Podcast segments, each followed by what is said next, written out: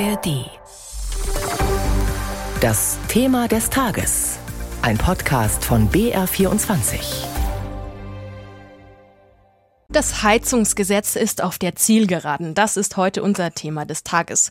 Kaum ein Projekt der Bundesregierung ist derzeit so umstritten wie das geplante Heizungsgesetz. Viele Menschen sind besorgt und wissen nicht, was da auf sie zukommen könnte.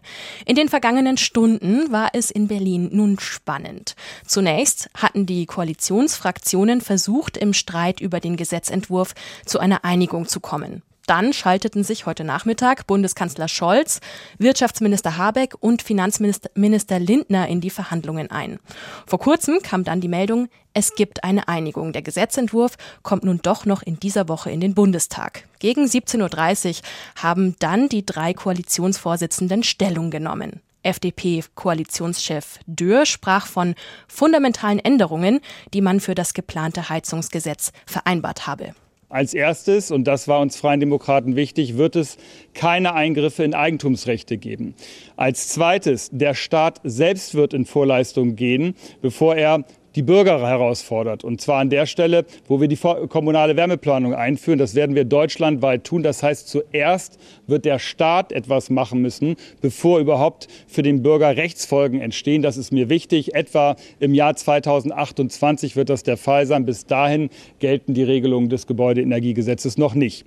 Und der dritte wichtige Punkt ist die Technologieoffenheit, die uns als FDP besonders wichtig war. Ich habe immer gesagt, die Heizung muss zum Gebäude passen und nicht umgekehrt. Das heißt, jeder Hausbesitzer, jeder Eigentümer, aber auch am Ende natürlich ausschlaggebend für die Mieterinnen und Mieter in Deutschland und für die Vermieter ist wichtig, dass sie nicht über Gebühr belastet werden, dass keine horrenden Einbaukosten entstehen, weil sich nur auf bestimmte Technologien konzentriert wird, sondern wir lassen alle Technologien zu. Und auch Katharina Dröge, Co-Vorsitzende der Grünen-Fraktion, betonte, dass das Heizungsgesetz mit der kommunalen Wärmeplanung verzahnt werde. Wir werden dieses Gesetz stärker verzahnen mit der kommunalen Wärmeplanung. Das ist ein ganz wichtiges Steuerungsinstrument und dabei ermöglichen wir den Bürgerinnen und Bürgern in Zukunft auch mehr Zeit. Das Gesetz tritt zum 01.01.2024 in Kraft für alle Heizungen. Aber diejenigen, die sich entscheiden, nach dem 01.01.2024 eine neue Heizung einzubauen und die kommunale Wärmeplanung liegt noch nicht vor, denen ermöglichen wir eine Entscheidungszeit. Die Entscheidungszeit, darauf zu warten, welche Anforderungen die kommunale Wärmeplanung vorsieht, noch alle technologischen Optionen zu nutzen und dann erst, wenn die kommunale Wärmeplanung da ist, die 65% Erneuerbare zu erfüllen.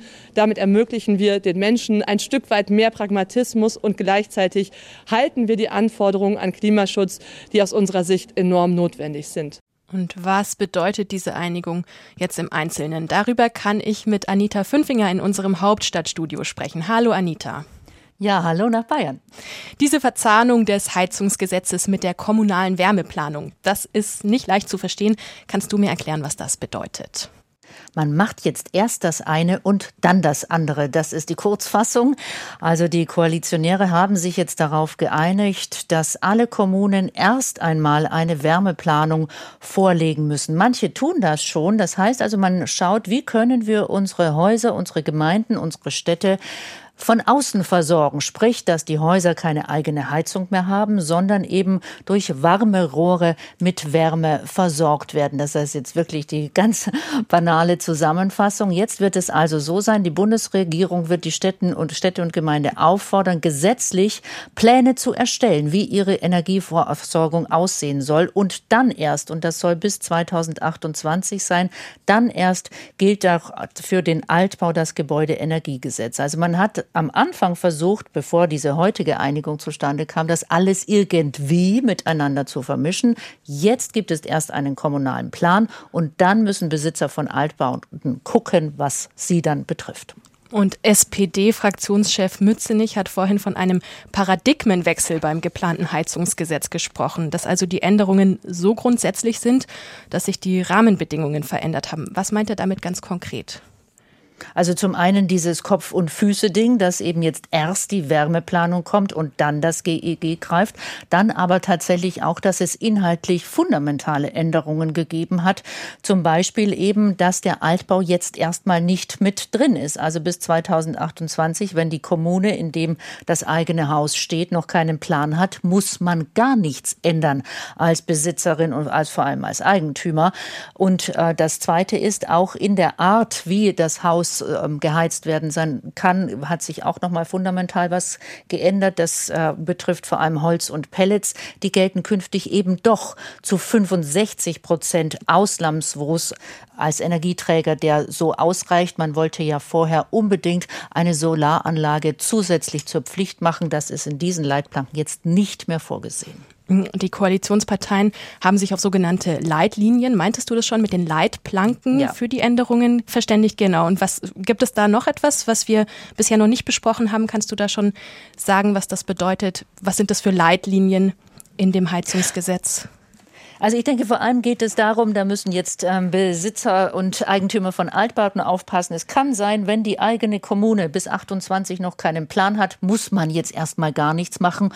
Und gerade wer eine alte Öl- oder Gasheizung hat und sagt, wie soll ich die denn jetzt mit einer Wärmepumpe versorgen? Da müsste ich ja alle Böden rausreißen, alle Fenster und das Dach noch dazu. Es gilt dann auch mit Pellets. Und das war ja höchst umstritten und ist gefordert worden von vielen Seiten, von der FDP, aber auch Teilen vor allem der bayerischen SPD, weil Holz ja auch im Freistaat sehr, sehr weit verbreitet sind. Das ist das eine. Und das nächste ist das Mieter- und Vermieterverhältnis. Da guckt man jetzt also noch mal ganz genau, wie man einen Ausgleich hinkriegt. Zum einen, dass die Besitzer und Vermieter nicht völlig belastet werden mit den Kosten, aber eben auch nicht alles und konkret direkt auf die Mieter umgelegt werden kann. Aber sozialer Ausgleich, das war immer auch Credo der Ampel, aber auch da schauen Sie sich das noch mal ganz genau an. Sprich, die alten Pläne sind jetzt schlicht zerrissen worden. Man schreibt es fast noch mal von vorne neu auf.